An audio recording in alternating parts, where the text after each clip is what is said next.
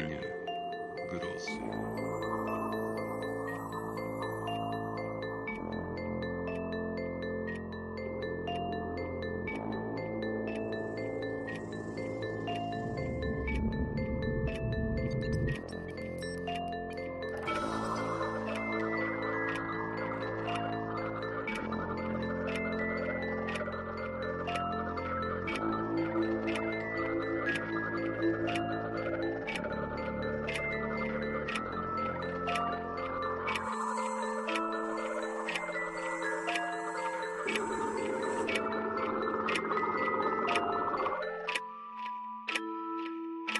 Robert i Howard. Płomień Ashurbanipala.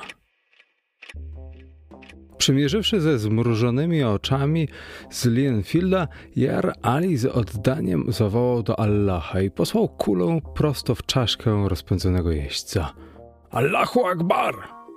Potężny pasztun krzyknął z radości, wymachując karabinem nad głową. Bóg jest wielki, na Allaha, sahibie! Posłałem kolejnego z tych kundli do piekła! Jego towarzysz zerknął ostrożnie ponad krawędzią piaszczystego rowu, który wykopali własnymi rękami. Był to szczupły, żelasty Amerykanin i nazywał się Steve Clarney. Dobra robota, stary koniu, rzekł. Zostało czterech. Patrz, wycofują się. Odziani w białe szaty jeźdźcy faktycznie kierowali konie do odwrotu, zbierając się tuż poza zasięgiem strzału karabinów, jakby na naradę. Na początku, kiedy rzucili się na dwójkę towarzyszy, było ich siedmiu, lecz ogień dwóch karabinów z piaszczystego rowu posiał zabójcze żniwo. Spójrz, sahibie, opuszczają pole bitwy! Jar Ali wstał i zuchwale posłał za uciekającymi urągliwe okrzyki. Jeden z jeźdźców obrócił się i wystrzelił. Kula wzbiła piasek 30 stóp przed szańcem. Strzelają jak psie syny, aż żal bierze, oznajmił Jar Ali z samozadowoleniem. Na Allaha, widziałeś jak ten łotr runął z siodła, gdy łykał mój ołów? W górę, sahibie, gojmy ich i wyrżnijmy w pień.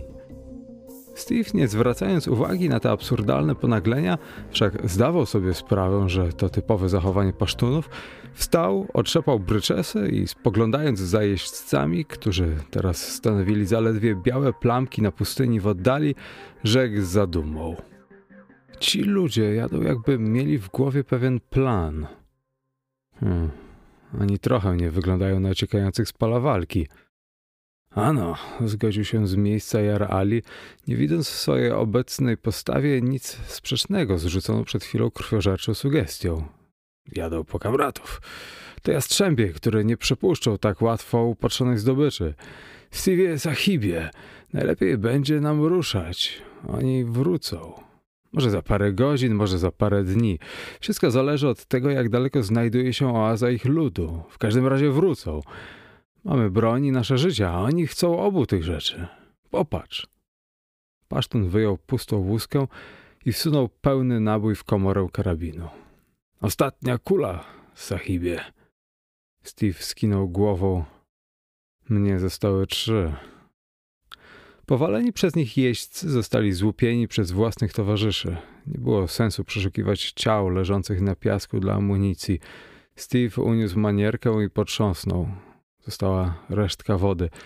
Wiedział, że Jar Ali ma niewiele więcej, z tym, że wielki Afryda, urodzony w jałowym kraju, potrzebował mniej wody niż Amerykanin.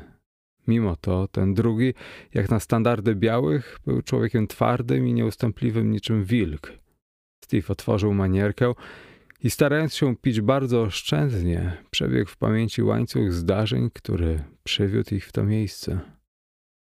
Połączeni wirem przypadków, zaprzyjaźnieni na gruncie wzajemnego podziwu włóczędzy i najemnicy, on i Jar Ali, przewędrowali od Indii przez Turkestan aż do Persji. Stanowili osobliwie różnorodną, lecz nadzwyczaj rzutką parę.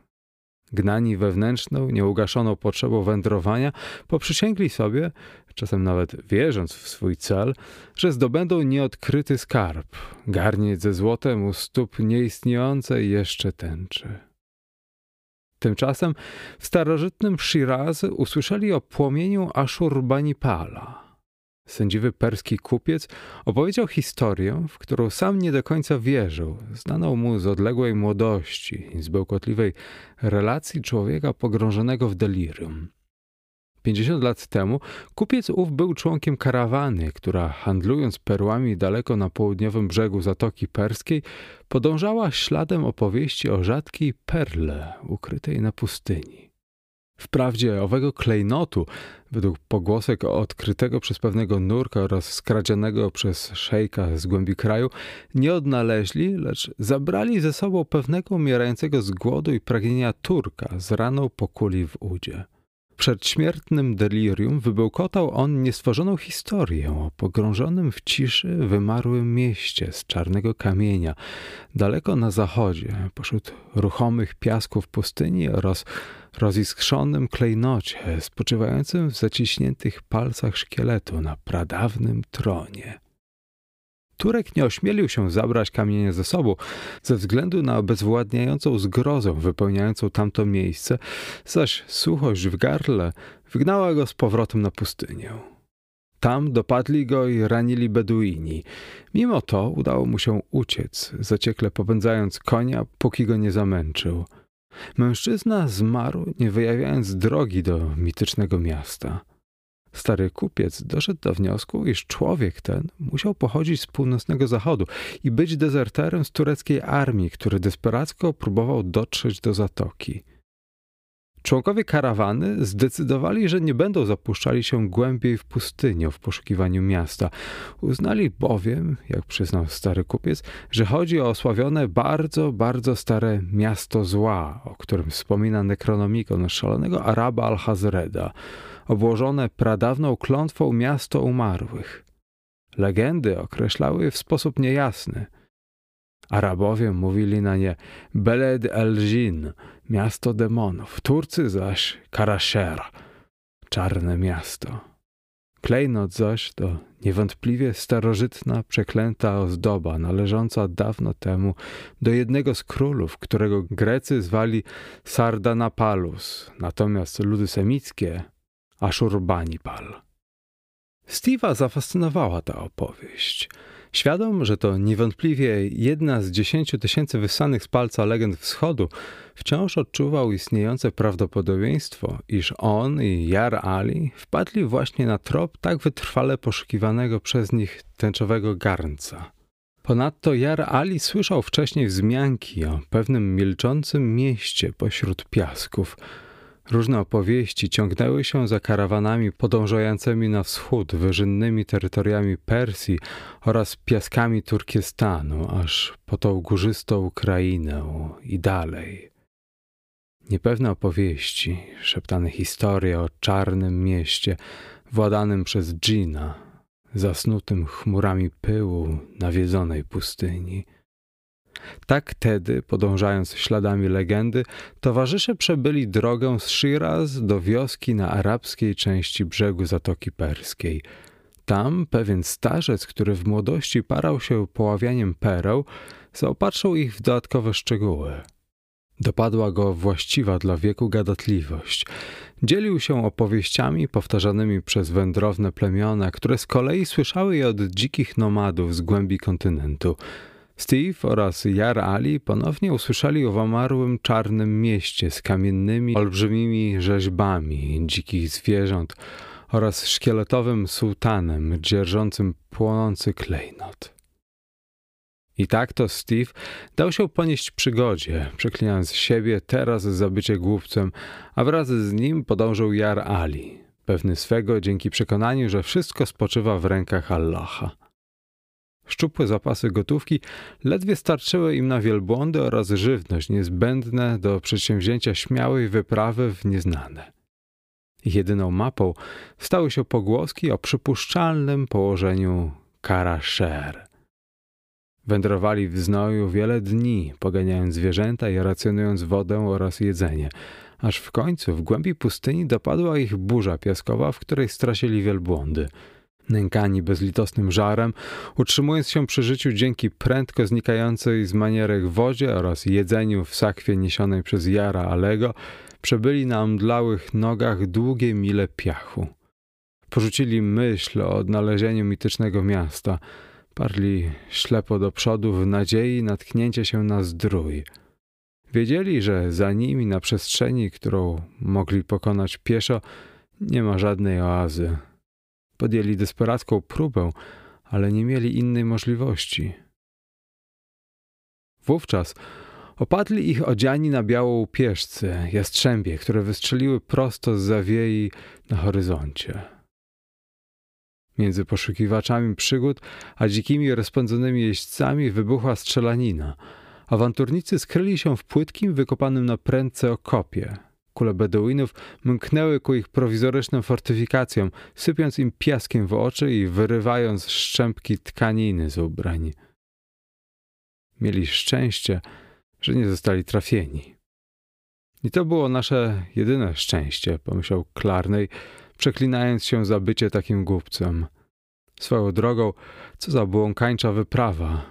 Jak można być przekonanym, że dwóch ludzi jest w stanie rzucić wyzwanie pustyni i przeżyć, a co dopiero wyrwać z jej przepastnego łona tajemnice wieków?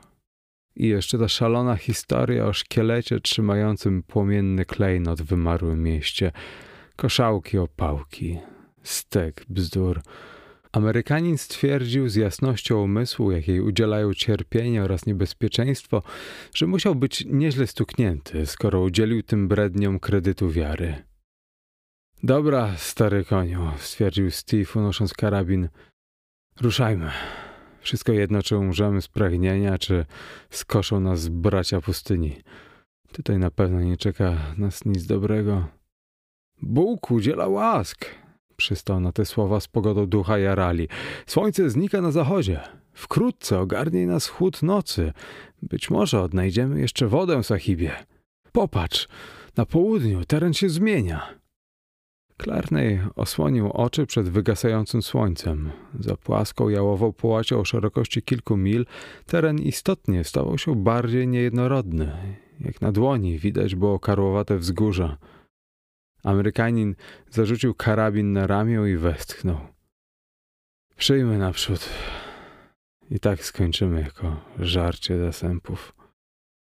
Słońce zaszło, zeszedł księżyc, zalewając pustynię niesamowitym srebrnym światłem. Wydmy migotały długimi falami, niczym nagle znieruchomiałe morze. Steve przeklinał pod nosem, okrutnie suszony pragnieniem, którego nie ośmielał się w pełni ugasić. Pustynia pod wiszącym na niebie księżycem zachwycała pięknem. Pięknem chłodnej, marmurowej Lorelei, wabiącej mężczyzn ku zgubie.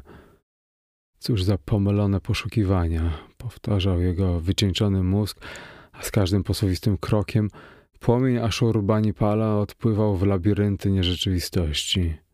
Pustynia stanowiła nie tylko materialne pustkowie, była czymś na kształt szarych mgieł minionych eonów, w głębinach których śniły zatopione różne byty. Klarnej potknął się i zaklął. Czyżby już zaczynało padać z sił? Jar Ali ciągnął nogi swobodnym, niezmordowanym krokiem górala. Steve zacisnął zęby, przymuszając się do większego wysiłku.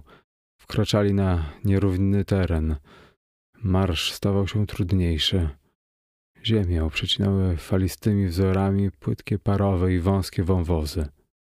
Większość z nich wypełniał piasek, ani śladu wody. Obszar ten obfitował niegdyś w oazy, rzucił Jar Ali. Allah jeden wie, ile wieków temu pochłonął go piach, który opanował wiele miast Turkestanu.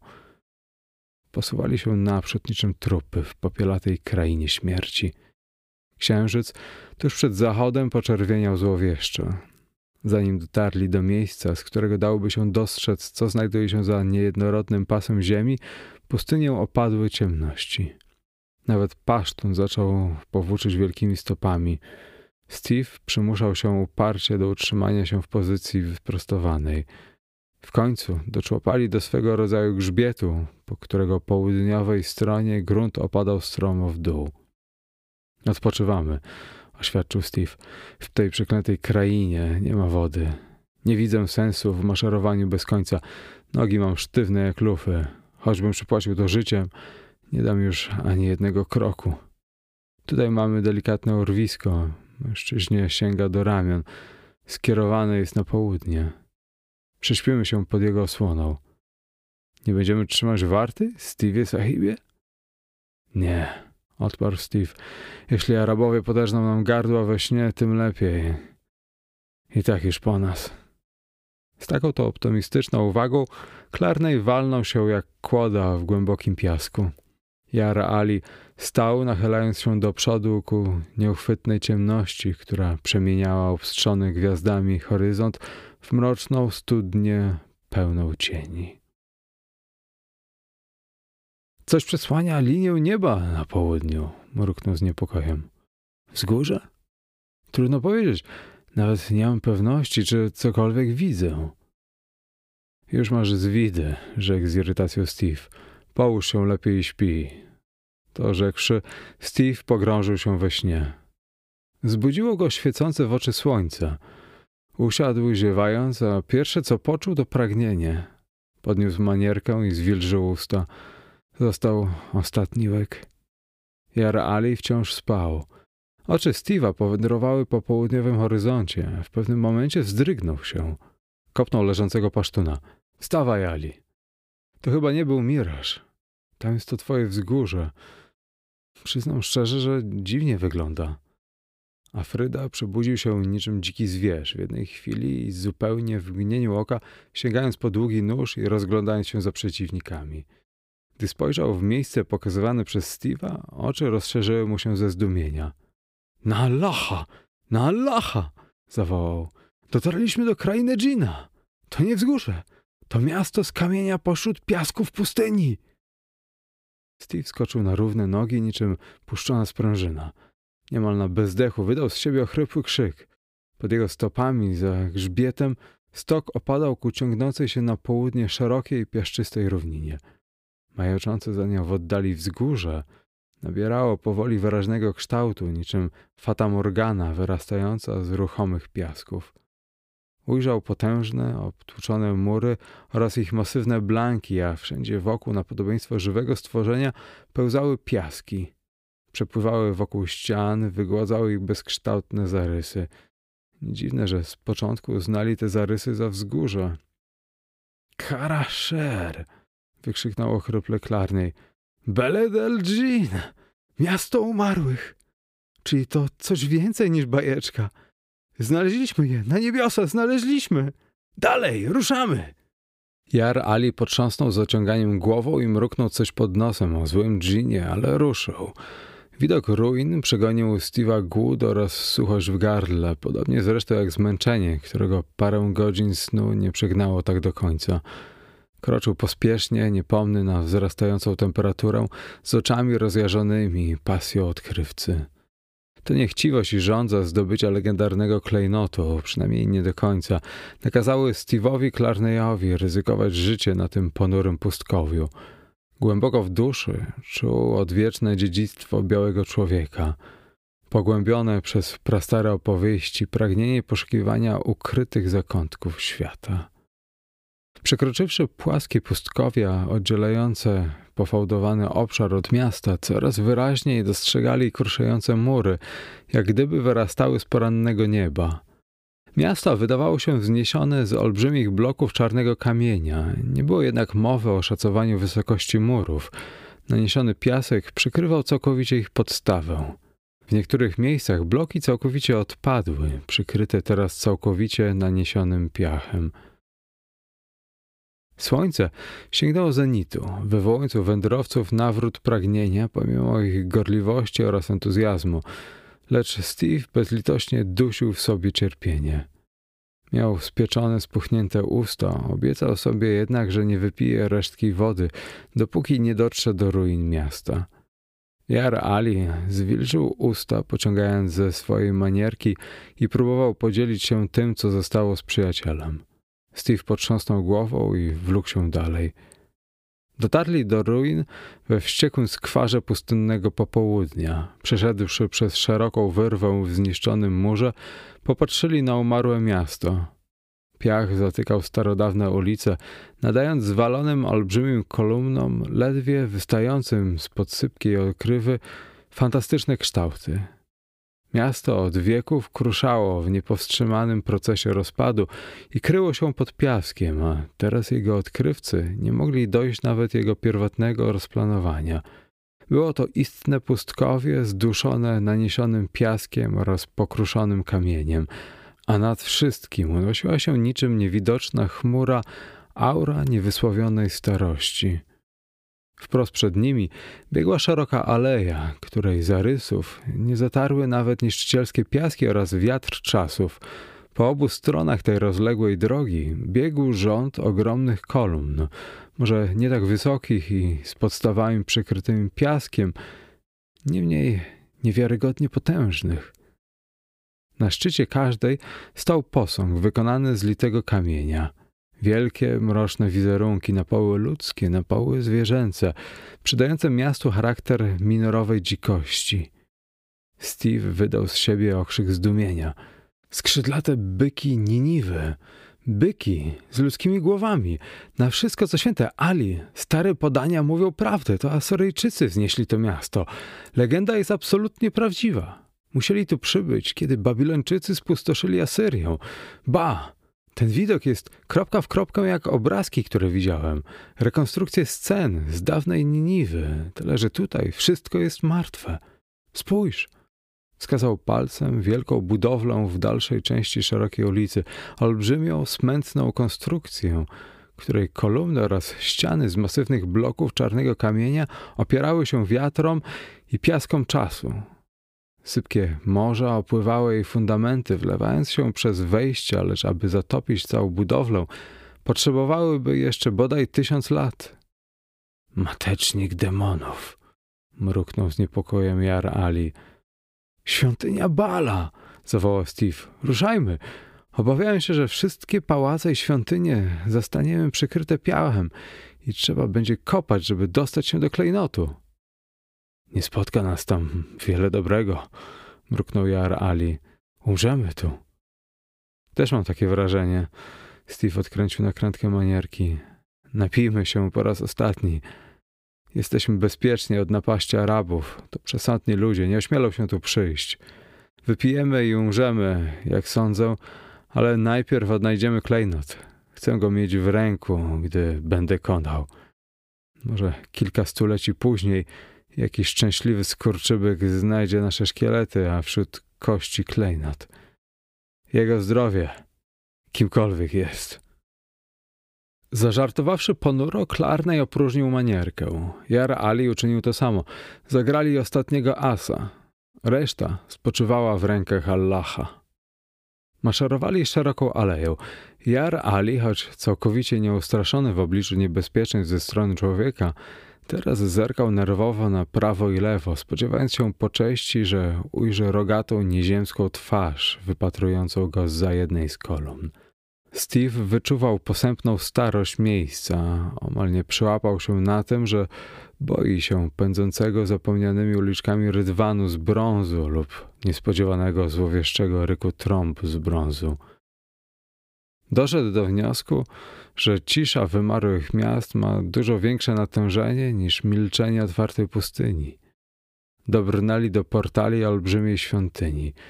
Po obu stronach szerokiego, zagrzebanego na wysokość kostek wejścia stały rzędy potężnych kolumn, zaś z jego obrzeży zwisały masywne brązowe framugi, spinające niegdyś mocarne drzwi, których stolarka zapewne przegniła całe stulecia temu. Weszli do przestrzennego, wypełnionego szarawym zmierzchem holu, które pogrążone w cieniach kamienne sklepienie podtrzymywane było przez kolumny przypominające pnie wysokiego lasu. Człowieka obcującego z tą architekturą uderzały porażające wymiary oraz posępny, zapierający dech w piersiach splendor, jakby była to świątynia wzniesiona przez smętnych olbrzymów na mieszkanie dla mrocznych bogów – Jar Ali stąpał ostrożnie, jak gdyby spodziewał się obudzenia ośpionych bóstw, zaś Steve, choć nie podzielający przesądów Afrydy, czuł, że posępny majestat miejsca kładzie swą melancholijną dłoń również na jego duszy. W grubej warstwie pyłu na podłodze nie dało się dostrzec żadnych śladów stóp. Pół stulecia minęło, odkąd przerażeni oraz nękani przez diabła Turcy uciekli z tych sal. Co do Beduinów, nie trudno zrozumieć, dlaczego owi przesądni synowie pustyni unikali tego nawiedzonego miasta, bo istotnie było nawiedzone, może nie przez prawdziwe duchy, ale przez widma dawnego przepychu. Krocząc po piaskach, zdającego się nie mieć końca holu, Steve rozważał liczne pytania. W jaki sposób uciekinierzy przed gniewem rozszalałych rebeliantów zdołali wznieść to miasto? W jaki sposób przeprawili się przez kraj swoich wrogów? Babilonia leży wszak pomiędzy Asyrią a pustynią Rub al-Hali. Z drugiej strony nie mieli alternatywy.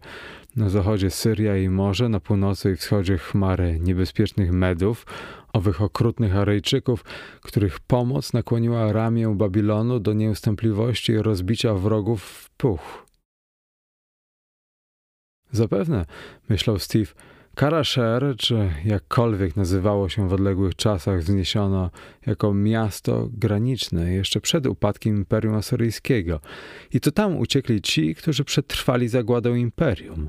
Tak czy inaczej, istniała spora szansa, że Karaszar przetrwało Niniwę o kilka stuleci, jako osobliwe, odosobnione miasto, odcięte od reszty świata.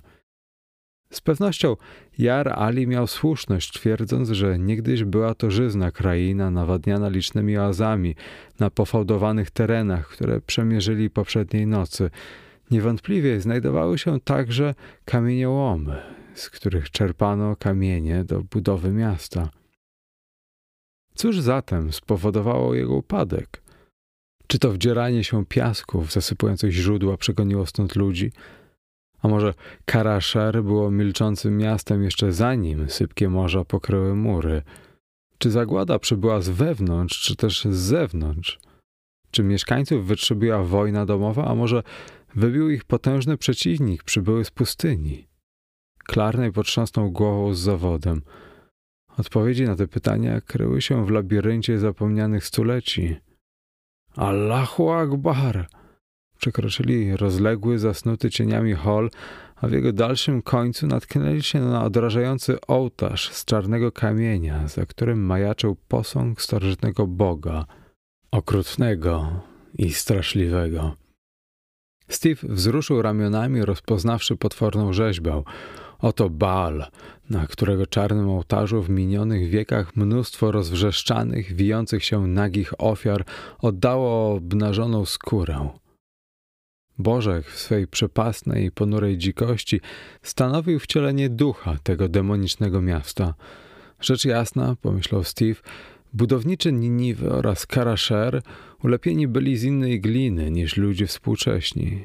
Ich sztuka oraz kultura nazbyt były ociężałe, nazbyt ogołocone z lżejszych aspektów człowieczeństwa, żeby zwać je w pełni ludzkimi w rozumieniu obecnym – mieli odstręczającą architekturę.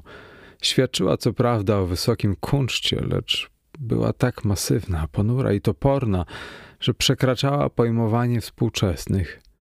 Poszukiwacze przygód przeszli przez wąskie drzwi na końcu sali obok bożka i znaleźli się przed szeregiem obszernych, mrocznych komnat, połączonych korytarzami ze znajdującymi się po obu stronach kolumnami.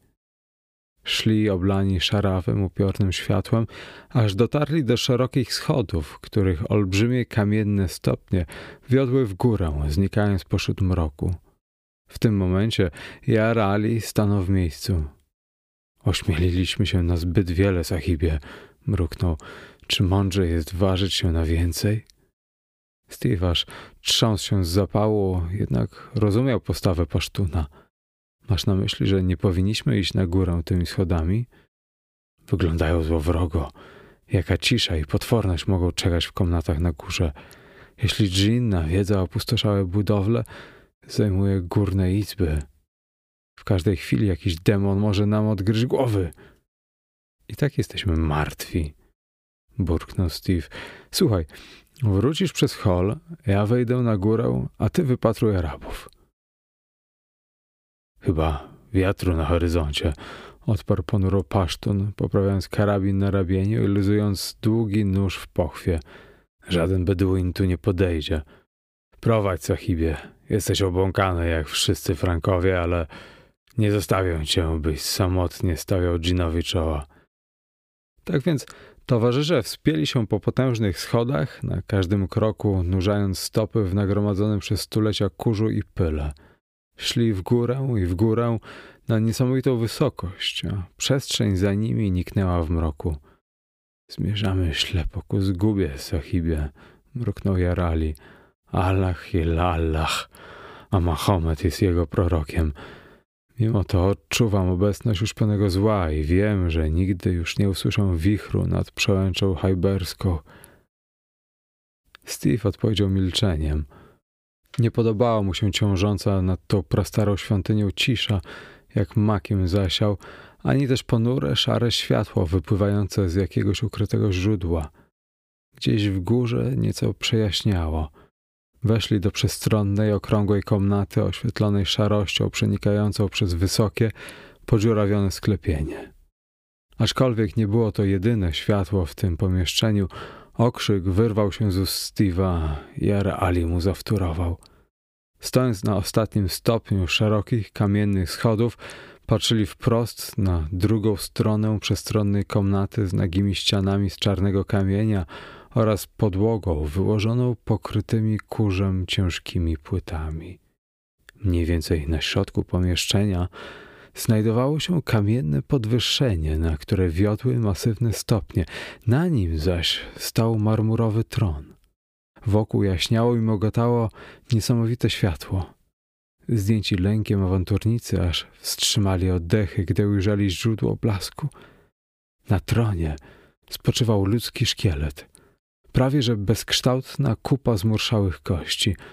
Na szerokiej poręczy leżała ogołocona z mięsa dłoń, a w jego garści pulsował i tętnił niczym żywa istota wielki szkarłatny kamień. Płomień Aszurbani Pala. Nawet gdy znaleźli zaginione miasto, Steve nie do końca wierzył, że odnajdą klejnot, czy że on choćby w ogóle istnieje. Świadectwo oczu jednak nie mógł zaprzeczyć, skoro olśniewał je tak złowrogi i niewiarygodny blask. Z dzikim okrzykiem rzucił się przez komnatę i po schodach. Jara Ali deptał mu po piętach, lecz kiedy Steve sięgał po klejnot, pasztun chwycił go za rękę. Czekaj! krzyknął postawny muzułmanin. Nie dotykaj go, sahibie! Klątwy spoczywają na rzeczach starodawnych, a ten przedmiot z pewnością jest przeklęty po trzykroć. W przeciwnym razie czemu od tylu stuleci spoczywał nietknięty w krainie złodziei? Nie jest właściwym ruszać własność umarłych. Brednie, żachnął się Amerykanin. Przesądy! Beduini bali się legend opowiadanych przez przodków. Mieszkając na pustyni, nie mieli zaufania do miasta. Bez wątpienia to owiane było złą sławą jeszcze za lat użytkowania. Na dodatek pewnie nikt prócz Beduinów nie widział wcześniej tego miejsca, może poza tym Turkiem, który prawdopodobnie dostał pomieszania zmysłów od cierpienia. Kości może i należą do króla wspomnianego w legendzie. Suche, pustynne powietrze dobrze konserwuje, jednak wątpię. Może to Asyryjczyk, najpewniej Arab, jakiś żebrak, który wziął do ręki klejnot i zmarł na tronie z tego czy innego powodu. Paszten prawie go nie słuchał. Spoglądał z przeraźliwą fascynacją na ogromny klejnot, zupełnie jak zahipnotyzowany ptak wpatruje się w oko węża. Spójrz na niego, sahibie! szepnął. Co to takiego? Na pewno nie klejnot oszlifowany dłońmi śmiertelnika. Popatrz, jak pulsuje, jak tętni na podobieństwo serca kobry. Steve patrzył coraz bardziej świadomy dziwnego, nieokreślonego poczucia niepokoju. Choć dobrze znał się na cennych kamieniach, nigdy nie widział czegoś podobnego. Na pierwszy rzut oka uznał, że to monstrualny rubin, tak jak stoi w legendach. Teraz nie był pewien. Miał okropne poczucie, że Jar Ali może mieć rację, że to nie żaden naturalny, zwyczajny klejnot. Nie potrafił określić stylu, w którym go wycięto, a siła jego trupiego promieniowania nie pozwalała wpatrywać się w niego przez dłuższy czas. Całe to otoczenie na pewno nie wpływało kojąco na pięte nerwy. Gruba warstwa pyłu na podłodze sugerowała niezdrową sędziwość. Szare światło budziło poczucie nierzeczywistości, natomiast ociężałe czarne ściany ginęły gdzieś w posępnym mroku nad głową, wywołując wrażenie, że gdzieś tam czają się poukrywane stwory. Bierzmy kamień i zwiewajmy, mruknął Steve, czując jak w trzewach zbiera obce mu poczucie panicznego przerażenia. Czekaj! Oczy Jara Alego płonęły żywym blaskiem, gdy patrzył nie na klejnot, lecz ponure kamienne ściany. Jesteśmy jak muchy w legowisku pająka, sahibie, jak Allah żyw. W tym mieście istnej zgrozy czai się coś więcej niż duchy dawnych strachów. Czuję obecność zagrożenia, tak jak czułem je nieraz. W jaskini pośród dżungli, w której ciemnościach czaił się pyton, w świątyni Tugów, gdzie czyhali na nas dusiciele siwy, czuję je teraz, tylko dziesięciokroć silniej. Włosy Steve'a zjeżyły się. Był świadom, że Jar Ali to zatwardziały weteran, który nie poddałby się bezmyślnym lękom, bądź pozbawionej sensu panicy. Dobrze pamiętał incydenty wspomniane przez Pasztuna, podobnie jak inne sytuacje, w których azjatycki instynkt Jara Alego ostrzegł go przed niebezpieczeństwem, zanim to dało się dostrzec lub usłyszeć. Jar Ali, o co chodzi? szepnął. Pasztun potrząsnął głową z oczami przepełnionymi tajemniczym blaskiem, jakby nasłuchiwał niejasnych, nadprzyrodzonych podszeptów podświadomości. Nie wiem. Coś czai się tuż obok. Jest bardzo stare i bardzo złe. Zdaje się. Nagle przerwał i obrócił się. Niezwykłe światło w jego oczach zgasło, a w jego miejsce pojawił się błysk wilczego strachu oraz niepewności. Słuchaj, sahibie, rzucił. Duchy albo martwi ludzie wspinają się po schodach. Steve zamarł, gdy do jego uszu dotarło ukradkowe stąpanie miękkich sandałów na kamiennych stopniach. Na Judasza! Ali! zaklął. Tam coś jest!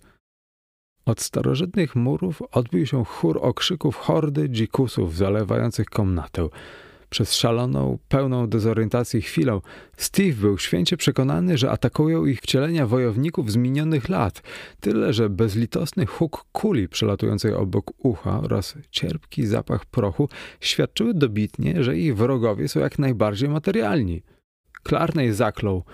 Roili sobie, że powinni zachować ostrożność, a zostali przełapani przez ścigających ich Arabów, niczym szczury w pułapce – Podczas gdy Amerykanin sięgał po karabin, Jar Ali wypalił szybko z biodra ze śmiertelnym skutkiem. Cisnął w hordę pozbawioną nabojów bronią i zbiegł po schodach jak huragan, dzierżąc we włochatej dłoni hajberski, długi na trzy stopy nóż. Ogarnęła go istna rozkosz wojowania, wynikająca z ulgi, że przeciwnicy okazali się ludźmi z krwi i kości – Zabłąkana kula zerwała mu turban z głowy, lecz on nic sobie z tego nie robił i pod pierwszym cięciem górala padł już z rozłupaną czaszką jeden z Arabów. Pewien wysoki Beduin przyłożył broń do boku pasztuna, jednak nim zdążył pociągnąć za spust, kula Clarneya przebiła mu czaszkę. Liczba atakujących przeszkadzała w natarciu na potężnego Afrydę, którego tygrysia zwinność czyniła strzelaninę równie groźną dla niego jednego, jak i dla napastników. Otoczyła go cała chmara Arabów atakujących bułatami oraz kolbami karabinów, podczas gdy pozostali szarżowali po schodach, by dopaść Steve'a. Z tej odległości nie było mowy o pudle. Amerykanin prawie że wepchnął lufę karabinu w brodatą twarz, rozsadzając ją na kawałki. Reszta napierała, krzycząc niczym lamparty. Przygotowując się do poświęcenia ostatniego naboju, Clarney jednocześnie spostrzegł dwie rzeczy. Jednego dzikiego wojownika z pianą na brodzie, który zamachiwał się na niego ciężkim bułatem, oraz drugiego, który klęczał na podłodze, celując w nurkującego przeciwników Jara Alego – Steve nie wahał się i wypalił ponad ramieniem szarżującego miecznika, zabijając strzelca, w ten sposób dobrowolnie ofiarowując życie za przyjaciela, bowiem bułat już opadał na jego głowę. Jak się jednak okazało, gdy Arab z rykiem furii uderzał szablą, jego buta w sandał stopa ześliznęła się z marmurowego schodka, zaś zakrzywione ostrze, zmieniwszy tor uderzenia, trafiło w lufę karabinu Steve'a. W jednej chwili Amerykanin obrócił broni niczym maczugę, a kiedy Beduin odzyskał równowagę i znów zamachiwał się błatem, Klarny huknął w niego siłą pełnego zamachu, aż trzasnęły i kolba, i czaszka. I wtedy w ramię smagnęła go ciężka kula, aż poczuł mdłości z szoku. Kiedy zataczał się w oszołomieniu, jeden z Beduinów zawinął mu tkaninę turbanu wokół stóp i szarpnął złośliwie – Brązowa dłoń uniosła kolbę broni, by rozbić mu głowę, lecz władczy rozkaz powstrzymał uderzenie. Nie zabijaj! Zwiąż mu ręce i nogi. Szamosząc się nieprzytomnie w uchwycie wielu dłoni, odniósł wrażenie, że gdzieś już słyszał ten władczy głos. Amerykanin poniósł klęskę w ciągu sekund. Ledwie wybrzmiał drugi strzał Steve'a, a Jar Ali o mało co nie odrąbał ręki jednemu z jeźdźców, po chwili samemu otrzymując ogłuszający cios kolbą karabinu w lewe ramię. Kubrak z owczej skóry, noszony pomimo pustynnego skwaru, uratował mu skórę przed tuzinem tnących ostrzy. Jeden z karabinów wypalił tak blisko jego twarzy, że proch osmalił go boleśnie, wyrywając z piersi rozszalałego pasztuna krwiożerczy ryk. Jar Ali uniósł uciekający nóż. Pobladły strzelec wyciągnął nad głowę dłonie, by sparować opadający cios. A Fryda, widząc to, zawył z wściekłej radości, zmienił pozycję niczym chaos i zatopił długi nóż w brzuchu Araba. Lecz właśnie w tym momencie kolba jednego z karabinów, mknąca z całym pędem nadanym przez złą wolę dzierżącego ją wojownika, rozbiła się o głowę giganta, rozcinając mu skórę na czaszce i zwalając go na kolana zaciekłością oraz milczącą furią właściwą jego pobratymcom, Jar Ali uniósł się ślepo i chwiejnie na nogi, szlachtując ledwie widocznych przeciwników, lecz burza ciosów ponownie powaliła go na ziemię. Atakujący nie przestali tłuc, póki nie znieruchomiał. Wykończyliby go niechybnie, gdyby nie kolejny stanowczy rozkaz ich wodza – Związali więc pozbawionego przytomności nożownika i rzucili u boku Steve'a, który był w pełni świadom i odczuwał boleśnie kulę tkwiącą w ramieniu. Rzucił piorunujące spojrzenie na stojącego nad nim wysokiego Araba. I cóż, sahibie, rzucił ów osobnik, a Steve w mig poznał, że to nie Beduin. Pamiętasz mnie? Steve popatrzył wilkiem. Rana po kuli nie pomagała w koncentracji. Wyglądasz znajomo. Na Judasza. To ty? Nureddin al-Mekru. Czuję się zaszczycony. Sahib pamięta. Nureddin w szyderczy sposób wykonał islamski salam. Pamiętasz też niewątpliwie, przy jakiej okazji sprezentowałeś mi to. Ciemne oczy okryły się cieniem zajadłej groźby. Szejk wskazał cienką, białą bliznę w kąciku ust. Pamiętam, warknął Klarny, którego ból i gniew raczej nie czyniły potulnym. W Somalilandzie, lata temu, parałeś się wtedy handlem niewolnikami. Umknął ci jakiś nieszczęsny murzyn i schronił się u mnie. Wszedłeś do mojego obozu jak fanfaron. Wszcząłeś burdę i w tej utarce nóż rzeźnicki przejechał ci po twarzy. Żałuję, że nie poderżnąłem ci tego parszywego gardła. Miałeś szansę, odparł Arab. Teraz losy się odwróciły. Sądziłem, że twój rewir leży na zachodzie, warknął Klarnej, w Jemenie i Somalii. Dawno temu porzuciłem handel niewolnikami, odpowiedział szejk. Ta gra przestała się opłacać. Jakiś czas przewodziłem bandzie rozbojników w Jemenie, potem znowu zostałem zmuszony zmienić lokalizację. Przybyłem tutaj z grupą wiernych popleczników, a przecież na Allaha. Te dzikusy z początku nieomal poderżnęły mi gardło. Przezwyciężyłem jednak ich uprzedzenia i teraz przewodzę większej grupie ludzi niż kiedykolwiek w ostatnich latach. Wczoraj odparliście atak moich zwiadowców. Nasza oaza znajduje się daleko na zachodzie. Jechaliśmy wiele dni. Zmierzałem właśnie do tego miasta. Kiedy moi ludzie przybyli i opowiedzieli o dwóch wędrowcach, nie zmieniłem trasy. Miałem bowiem coś do załatwienia w Belet Elgin. Wjechaliśmy do miasta od zachodu i ujrzeliśmy wasze ślady na piasku. Podążyliśmy za wami aż tu, a wy, głuche woły, nie słyszeliście nawet jak nadchodzimy. Steve burknął. Nie schwytałbyś nas tak łatwo. Zdawało nam się, że żaden Beduin nie ośmieli się wejść do Karasher. Nureddin skinął głową. Ale ja nie jestem Beduinem. Wiele podróżowałem, widziałem wiele krain i wiele ras. Czytałem wiele ksiąg. Wiem, że strach to dym, że trup to trup, że dżiny, duchy i klątwy to zaledwie mgiełki rozwiewane przez wiatr. To ze względu na opowieści o czerwonym kamieniu przybyłem na tę bezludną pustynię. Potrzebowałem jednak miesięcy, by przekonać moich ludzi do przybycia w to miejsce. Lecz oto jestem, a wasza obecność to rozkoszna niespodzianka. Bez wątpienia domyśliliście się, czemu wziąłem was żywcem. Planują bardziej wyszukaną rozrywkę dla ciebie i tego pasztuńskiego knura. A teraz zabiorę płomień Aszurbanipala i odejdziemy. Obrócił się w stronę podwyższenia. Tymczasem jeden z jego ludzi, brodaty jednooki olbrzym, zawołał – Zaczekaj, mój panie. Przed nastaniem Mahometa tym miejscem władało prastare zło. Dżiny wyjął poszedł korytarze. Przy podmuchach wiatru ludzie widywali też duchy tańczące na ścianach w świetle księżyca. Żaden śmiertelnik nie śmielił się wedrzeć do czarnego miasta od tysiące lat, nie licząc jednego pół wieku temu, który uciekł z wrzaskiem. Przybyłeś tu z Jemenu. Nie wiesz, jaka odwieczna klątwa ciąży nad tym zepsutym miastem, tym diabelskim kamieniem, który pulsuje niczym czerwone serce szatana. Podążyliśmy tu za tobą, wbrew naszym osądom, ponieważ dowiodłeś, że silny mąż oraz że posiadasz amulet chroniący przed złymi istotami. Mówiłeś, iż chcesz jedynie spojrzeć na ten tajemniczy klejnot, lecz teraz dałeś nam dowód, iż twoją intencją jest zabranie go ze sobą. Nie obrażaj Gina. Nie, Nuredinie, nie obrażaj Gina. Zawtórowali chórem pozostali Beduini. Zaprawieni w bojach szubrawcy szejka, stojący w zwartej grupie nieco na uboczu, milczeli. Zatwardziali w przestępstwie i czynach bezbożnych nie byli tak podatni na przesądy jak ludzie pustyni, którym straszliwą opowieść o przeklętym mieście opowiadano od wieków.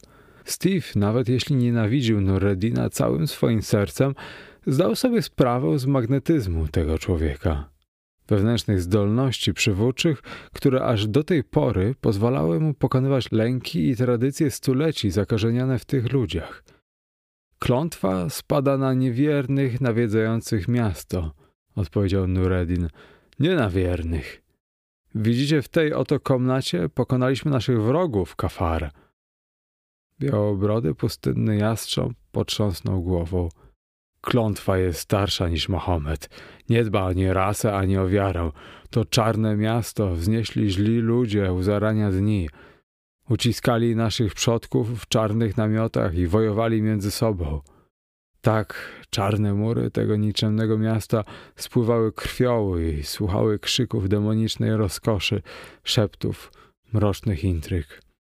A w ten sposób przybył w kamień do miasta – na dworze Aszurbanipala zamieszkiwał czarownik, któremu nieobca była odwieczna czarna mądrość. Aby zdobyć zaszczyt i wielką moc, stawił czoła koszmarom z nieopisanej olbrzymiej pieczary w mrocznej, nieuczęszczanej krainie i z tych to diabelskich czeluści wydobył ów płonący klejnot, który nie jest niczym więcej jak oszlifowanymi, zmrożonymi płomieniami piekieł. Dzięki straszliwej mocy czarnomagicznej rzucił czar na demona strzegącego starożytnego klejnotu i w ten sposób go wykradł. Demon zaś spał w jaskini niczego nie świadom. I tak ów czarodziej o imieniu Ksutlan zamieszkał na dworze sułtana Ashurbanipala, uprawiając magię i przewidując zdarzenia dzięki wpatrywaniu się w trupie głębiny kamienia, w które bez ryzyka ślępnięcia nie były w stanie spoglądać żadnej inne oczy. Ludzie na cześć króla nazwali kamień płomieniem Aszurbanipala. lecz zło owładnęło królestwem, a lud krzyczał, że to klątwa dżinów. Przerażony sułtan kazał sultanowi wziąć klejnot i cisnąć go do jaskini, gdzie jego miejsce, bo inaczej spadnie na nich gorsze nieszczęście. Nie było jednak zamiarem czarodzieja zwracać klejnotu, z którego wyczytywał przedziwne tajemnice przed Adamowych czasów. Uciekł do zbuntowanego miasta Karasher, gdzie wkrótce wybuchła wojna domowa, a ludzie zaczęli walczyć ze sobą o przejęcie kontroli nad klejnotem. W końcu na kamień połakomił się król rządzący miastem. Schwytał czarodzieja, torturował i w tym oto pomieszczeniu patrzył jak umiera. Król siadł na tronie z klejnotem w dłoni i tak siedział na nim, siedział przez całe stulecia. I nadal nie ruszył się z miejsca. Palec Araba dźgnął zmurszałe kości na marmurowym tronie, aż struchleli dzicy ludzie pustyni. Nawet szubrawcy Nurredina wzdrygnęli się i wstrzymali oddech. Sam szejk stał jednak nieporuszony. Umierając, ciągnął stary Beduin, Ksutlan przeklął kamień. Jego magia nie ocaliła go. Wywrzeszczał straszliwe słowa, które odwróciły zaklęcie rzucone na demona w jaskini. Wezwał zapomnianych bogów, Kofa, Ktulu oraz Joksotota, a także wielkich przedadamowych mieszkańców pieczar ziemskich oraz czarnych miast w głębinach mórz, by odzyskali, co jest ich własnością, po czym ostatnim tchnieniem zapowiedział zgubę fałszywemu królowi, że zostanie skazany na przesiadywanie na tronie z płomieniem Aszurbanipala w dłoni, aż do gromu ogłaszającego dzień sądu. Na to wielki kamień rozdarł się krzykiem, niczym żywa istota. Król zaś i jego żołnierze ujrzeli czarną, wirującą chmurę podnoszącą się z ziemi, a z niej zionął cuchnący wicher. Z tego wichru uformowała się przerażająca postać, która wyciągnęła straszliwe łapska i położyła na królu, a ten w ciągu paru chwil zmarszczył się, zesechł i umarł. Żołnierze pieszli z wrzaskiem, cały lud miasta popędził z biadaniem na pustynię, gdzie część zginęła, część przedarła się przez pustkowia do odległych osad nad oazami. Karaszer zamilkło i opustoszało, stając się mieszkaniem dla węża i szakala. Kiedy zaś ludzie pustyni zapuszczali się do miasta, zastawali martwego króla na tronie dzierżącego płomienny klejnot. Żaden z nich jednak nie ośmielił się położyć na nim ręki, bowiem wiedzieli, iż demon czyha w pobliżu i strzeże powieczność swojej własności. Jest tutaj również w tej chwili. Wojownicy zadrżeli mimowolnie zerkając na boki. Nureddin odezwał się w te słowa. Czemu zatem nie ujawnił się, gdy Frankowie wkroczyli do komnaty? Odgłosy bitwy go nie obudziły. Czyżby zatem był głuchy? Nie tykaliśmy klejnotu odpowiedział stary Beduin. Podobnie Frankowie. Ludzie patrzyli na niego i nie umierali, lecz żaden śmiertelnik nie przeżyje, jeśli go tknie. Nureddin już miał mówić, spojrzał jednak po nieustępliwych, niespokojnych twarzach i zdał sobie sprawę z bezsensowności wszelkiej dyskusji. W jednej chwili zmienił podejście. Ja tu jestem panem, warknął sięgając do kabury. Nie po to przelewałem pot i krew za ten klejnot, żeby mój trud na sam koniec udaremniły jakieś bezpodstawne lęki. Cofnijcie się. Wszyscy. Każdy, kto spróbuje mnie powstrzymać, straci życie. Zwrócił się w ich stronę z gorejącym wzrokiem. Oskoczyli przerażeni żywiołem jego bezwzględnej osobowości. Pomaszerował śmiało po marmurowych schodach. Arabowie wstrzymywali oddech, cofając się w stronę drzwi. Jar Ali, odzyskawszy w końcu świadomość, jęknął z bólem. Boże, pomyślał Steve, co za barbarzyńska scena. Związani więźniowie na zapylonej podłodze, stojący dookoła z bronią w rękach nieokrzesani wojownicy, gryząca woń krwi oraz palonego prochu w powietrzu, ciała rozrzucone w koszmarnym, krwawym głębowisku mózgów i wnętrzości, a na podwyższeniu szeik o jastrzebiej twarzy, niepomny na cokolwiek prócz diabelskiego, szkarłatnego światła bijącego z pomiędzy kościstych palców na marmurowym tronie. Pomiędzy zebranymi zapadło pełne napięcia milczenie. Nureddin wyciągnął powoli dłoń, jakby zahipnotyzowany przez szkarłatne pulsowanie. W podświadomości Steve'a drgnęło coś na kształt nieuchwytnego echa, jakby z odwiecznego snu przebudziło się nagle coś potężnego, odrażającego. Wzrok Amerykanina pomknął instynktownie ku ponurym cyklopowym ścianom. Poświata klejnotu uległa dziwnej przemianie. Płonął teraz głębszą, mroczniejszą czerwienią. Wścieklej i groźniej. Serce wszelkiego zła, mruknął szejk. Ile książąt zginęło dla ciebie u początku rzeczy. Z pewnością pulsuje w tobie krew królów, sułtani, książęta oraz generałowie, którzy ciebie nosili, są teraz zapomnianym pyłem, lecz ty jaśniejesz z nieogaszonym majestatem, ogniu świata. Nureddin sięgnął po kamień.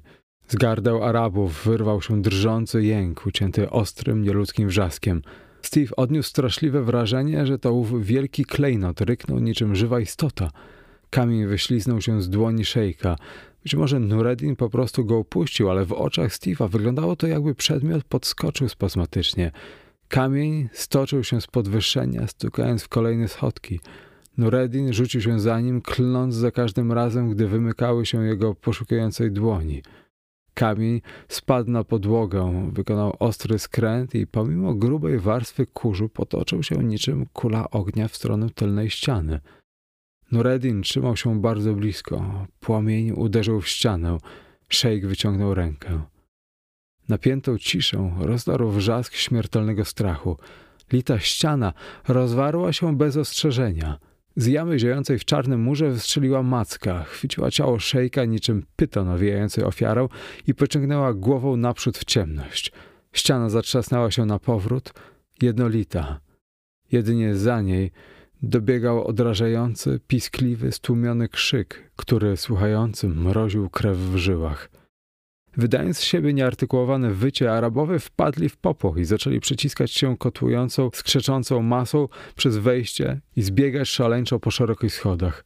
Steve oraz Jar Ali, leżąc bezradnie, słyszeli jak furiacka wrzawa gonitwy zanika w oddali i patrzyli tylko z niemą grozą na ponure mury. Piski ucichły i zastąpiła je jeszcze gorsza cisza. Wstrzymując oddech, usłyszeli nagle dźwięk, który zmroził krew w ich żyłach. Delikatne przesuwanie metalu lub kamienia wzdłuż prowadnicy. Zaczęły się otwierać ukryte drzwi. Steve zauważył, że coś mignęło w ciemności, zapewne blask potwornych oczu. Zamknął powieki. Nie miał odwagi spojrzeć na jakąkolwiek potworność wydążającą się z ohydnego, czarnego otworu. Miał świadomość, że istnieją obciążenia, których ludzki mózg nie jest w stanie znieść, a wszelkie najprostsze instynkty jego osoby nakazywały mu wierzyć, że to tylko koszmar i obłęd. Czuł, że Jar Ali również zamknął oczy. Obaj leżeli niczym martwi. Clarney nic nie słyszał, lecz wyczuwał obecność straszliwego zła, przekraczającego swą koszmarnością ludzkie pojęcie, intruza z otchłani zewnętrznych oraz czarnych kresów kosmicznego bytu. Komnatę wypełniło zabójcze zimno. Steve czuł, że piorunujące spojrzenie nieludzkich oczu przeszywa jego zamknięte powieki i skuwa lodem świadomość. Gdyby spojrzał, gdyby otworzył oczy, w jednej chwili stałoby się jego przeznaczeniem, jego udziałem kompletne, pozbawiające przytomności szaleństwo.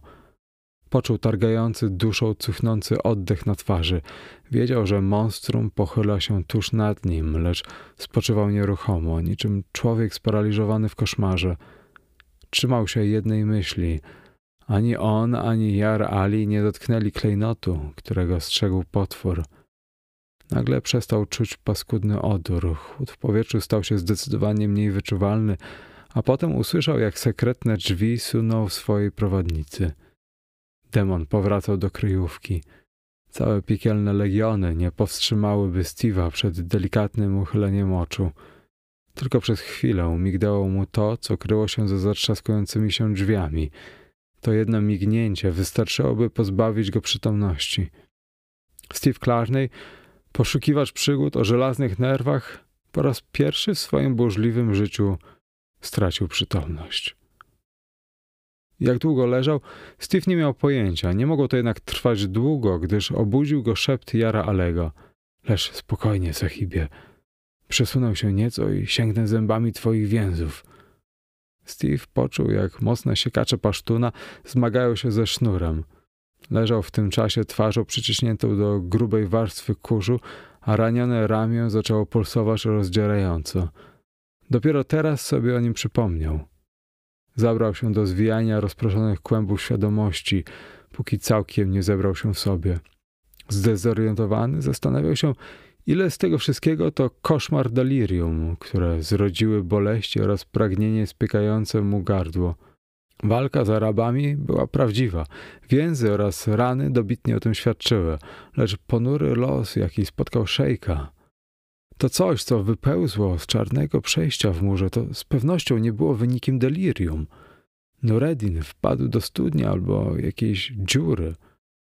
Steve poczuł, że ma wolne ręce. Usiadł i wyjął scyzoryk przeoczony przez Arabów. Przecinając więzy na kostkach, nie podniósł wzroku ani nie rozejrzał się po komnacie. Uwolnił Jara Alego, zmagając się ze sznurem nieporadnie przez wzgląd na to, że zesztywniałe lewe ramię nie nadawało się do niczego. Gdzie się podzieli Beduini? Zapytał, gdy pasztun wstał i pomógł mu stanąć na nogach. Na Allaha, sahibie! szepnął Jar Ali. Postradałeś rozum? Czyżbyś zapomniał? Uciekajmy prędko, zanim dżin powróci. To był koszmar mruknął Steve. Spójrz, klejnot z powrotem znajduje się na swoim miejscu. Głos mu zamarł. Czerwone światło pulsowało na pradawnym tronie, odbijając się na zmurszałej czaszce. Wyciągnięte, kościste palce znów dzierżyły płomień Ashurbanipala. Lecz u stóp siedziska znajdował się przedmiot, którego wcześniej tam nie było. Odcięta głowa Nureddina al-Mekru, wpatrzona martwym wzrokiem w szare światło przesączające się przez kamienne sklepienie. Ściągnięte blade wargi odsłaniały zęby, wyszczerzone w upiornym uśmiechu. W oczach malowała się zgroza nie do zniesienia. W grubej warstwie kurzu na podłodze widniały trzy ciągi śladów. Jedne należące do szejka, kiedy podążał za czerwonym klejnotem toczącym się ku ścianie, a ponad nimi dwa inne zestawy odcisków zmierzające do tronu i powracające pod mur. Szerokie, bezkształtne ślady, jakby rozpłaszczonych, gigantycznych stóp z pazurami, ani ludzkich, ani zwierzęcych. Mój Boże! wykrztusił Steve. To prawda! I to coś! Ja to widziałem! Steve zapamiętał ucieczkę z sali jak koszmar wyśniony w gorączce, w którym on i jego towarzysz na łeb na szyję gnali po niekończących się schodach szarej studni strachu. Pędzili na oślep przez zapylone, milczące komnaty, mijając w olbrzymim holu patrzącego krzywobożka, aż w końcu wypadli na rażące światło pustynnego słońca. Tam poprzewracali się, zaślinieni, walczący każdy oddech. Steve'a ponownie ożywił głos Afrydy – Sahibie, sahibie, w imię Allaha współczującego. W końcu uśmiechnęło się do nas szczęście. Steve popatrzył na towarzysza jak w transie. Ubrania potężnego pasztuna wisiały na nim w strzępach, przesiąknięte juchą. Ciało pokrywały rozsmarowany kurz oraz zaskorupiała krew. Jego głos przypominał chrzęst. Oczy jednak płonęły nadzieją. Pokazywał na coś roztrzęsionym palcem. W cieniu, pod rozbitym murem, Zachrypiał, próbując zwilżyć poczerniałe usta. Allah i lalach! Konie zabitych przez nas ludzi! Manierki, worki z jedzeniem, uwiązane przy łękach. Te kundle nawet nie zatroszczyły się o to, by zabrać rumaki kamratów. Nowe życie wypełniło trzywia Steve'a. Wstał chwiejnie. Jazda stąd, wypełkotał. Jazda stąd, prędko! Przyczłapali do koni niczym chodzące trupy, odwiązali je i wdrapali się z trudem na siodła. Weźmy ze sobą rezerwowe wierzchowce, zachrypiał Steve, a Jar Ali pokiwał głową z entuzjazmem. Może być tak, że jeszcze nam się przydadzą w drodze na wybrzeże. Choć ich udręczone nerwy wołały o wodę chlupiącą w manierkach, obrócili wierzchowce i anglezując popędzili niczym frunące trupy długą, zapiaszczoną ulicą Kara-Shery pomiędzy obróconymi w ruinę pałacami oraz kruszującymi kolumnami przekroczyli zwalony mur i wypadli na pustynię. Żaden z nich nie obejrzał się na czarny gmach pradawnej grozy, żaden nie przemówił, póki ruiny nie zniknęły w mglistej oddali. Dopiero wtedy ściągnęli wodze i ugasili pragnienie. Allah il Allah, rzekł Jar Ali nabożnie – Ależ te kundle mnie stłukły. Czuję każdą kość. Zejdźmy z koni, zaklinam cię, sahibie, i niechaj wyłuskam tę przeklętą kulę z twego ramienia. Opatrzę cię tak starannie, jak tylko pozwolą na to mierne umiejętności. Przyszedłszy do czynu, Jara Ali odezwał się, unikając wzroku przyjaciela. Sahibie, wspominałeś, wspominałeś, że coś, że coś widziałeś. Cóż to takiego było w imię Allaha? Silny dreszcz poruszył nieugiętą sylwetką Amerykanina. A ty nie patrzyłeś, kiedy, kiedy to, to coś wkładało na powrót klejnot w dłoń szkieletu i układało głowę Nurredina na podwyższeniu? Na Allaha, skąd? Zaklął się Jarali. Moje oczy trwały zamknięte, jak spoiło je płynne żelazo szatana. Steve odpowiedział dopiero jak wskoczyli na siodła i ruszyli w długą drogę ku wybrzeżu, do którego, dysponując zapasowymi końmi, prowiantem, wodą oraz bronią, mieli sporą szansę dotrzeć. Spojrzałem, rzekł Amerykanin z przygnębieniem. I teraz tego żałuję. Wiem dobrze, że będę śnił o tym przez resztę życia, a to tylko mgnienie oka. Nie potrafię tego opisać, jak człowiek opisuje przyziemne rzeczy. Niech Bóg ma mnie w opiece. To nawet nie było przyziemne, a nie racjonalne. Ludzkość nie jest pierwszym właścicielem tej planety. Przed jego przyjściem były tu pewne istoty. Teraz to relikty potwornie starych epok.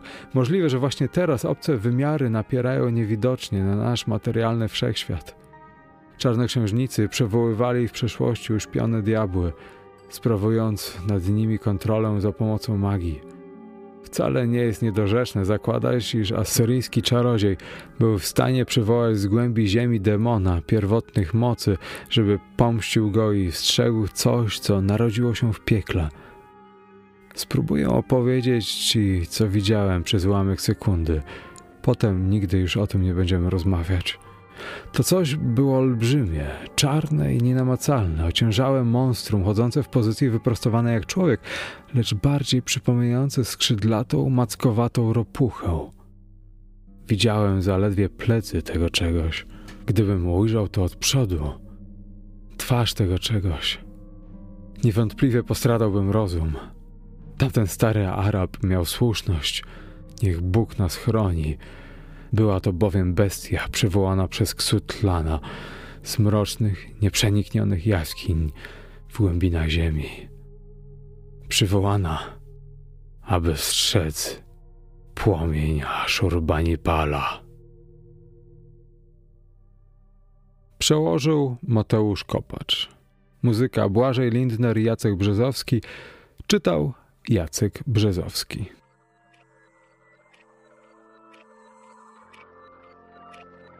Cześć, tu Jacek Brzezowski, a to był kolejny odcinek audycji Tchnienie Grozy. Tchnienie Grozy nagrywam już ponad 10 lat i włożyłem w ten projekt masę swojego czasu oraz pieniędzy. Jeżeli chciałbyś wesprzeć tę audycję finansowo, co pozwoli na upgrade sprzętu, opłaty serwerów, wejdź na www.patronite.pl przez Tchnienie Grozy. Audycja była i zawsze będzie za darmo, ale każde wsparcie jest naprawdę miło widziane. Cześć, tu Jacek. Jeśli spodobało Ci się Tchnienie Grozy i lubisz historię oraz gry fabularne, a może chcesz się nimi zainteresować, to zapraszam Ciebie na swój drugi podcast 6, 10, 12. Pisane osobno cyframi jako 6, odstęp 10, odstęp 12 do znalezienia na YouTube oraz Spotify, a także innych platformach. Zapraszam serdecznie do słuchania.